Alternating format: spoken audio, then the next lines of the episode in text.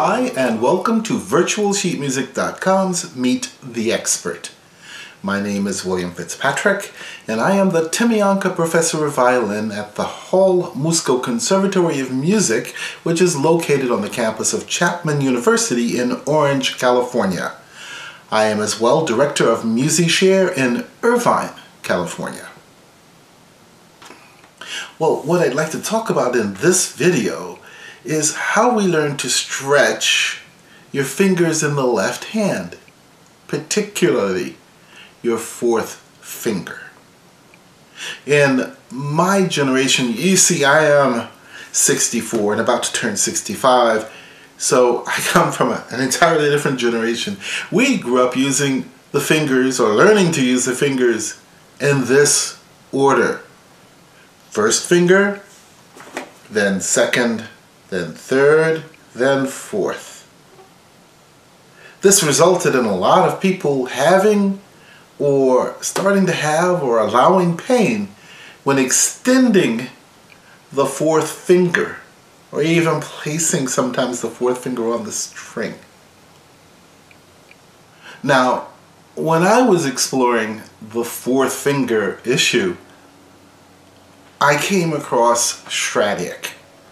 And especially in the early parts of it, when it's in the lower positions, there were three to four extensions. Now, those extensions did cause me a lot of issue. And I, I always sort of wondered, should it be this painful? Well, I came across this book by uh, a Mr. I.M. Yampolsky on the principles of violin fingerings. The book was printed in 1967, and he talks about the natural position of the fingers, which he describes as a whole step, then half step, then a whole step. A whole step, half step, whole step. Well, I took this to heart, and for many, many years, I taught it this way. I even discovered octaves this way, from a whole step. I, I, I used that idea. But though I think the idea is correct, I actually have come to understand or to believe that that natural position is actually a whole step, half step, and a half step. Whole step, half, half. And this creates a major third from the first to the fourth finger. So, with this in mind, if I move my fourth finger up to an E, I can stretch backwards to the B, and guess what? There's no pain. It, here. Now I'm going to stretch my fingers back.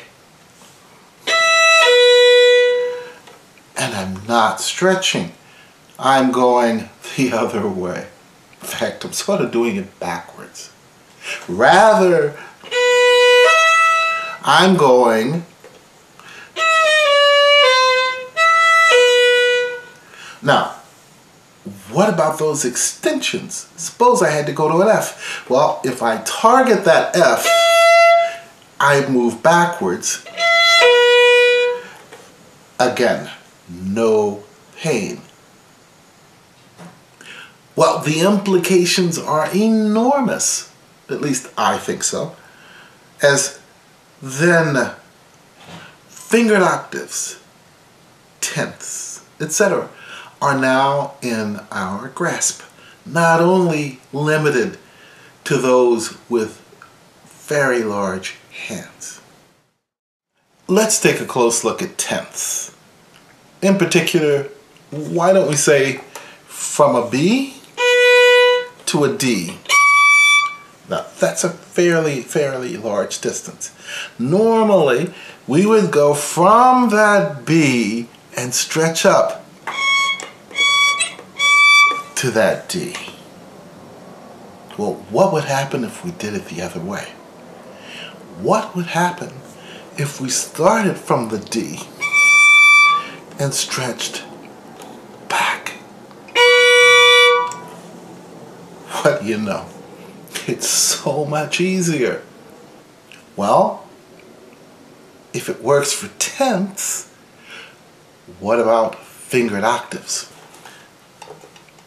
What about a B to a B and a C sharp to a C sharp? Oh my God. What if I did it the other way?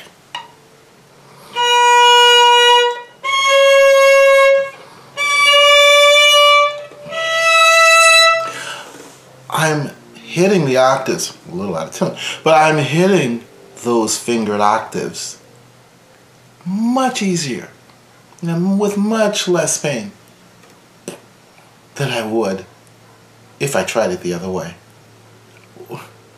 You know, in, in Wieniawski's D minor concerto, there's a passage where everybody seems to have a, an issue with. Some people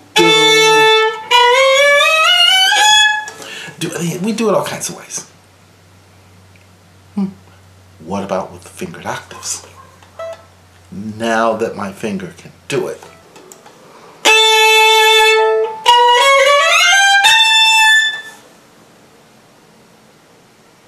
It's just easier to do. But it's backwards. Now, it's quite the mind change to come to grips with this setup. But once you've accomplished this, well, I really, really believe it's worth the effort. Well, that's it for this video. If you have a comment or question or special request, please feel free to post it. See you next time.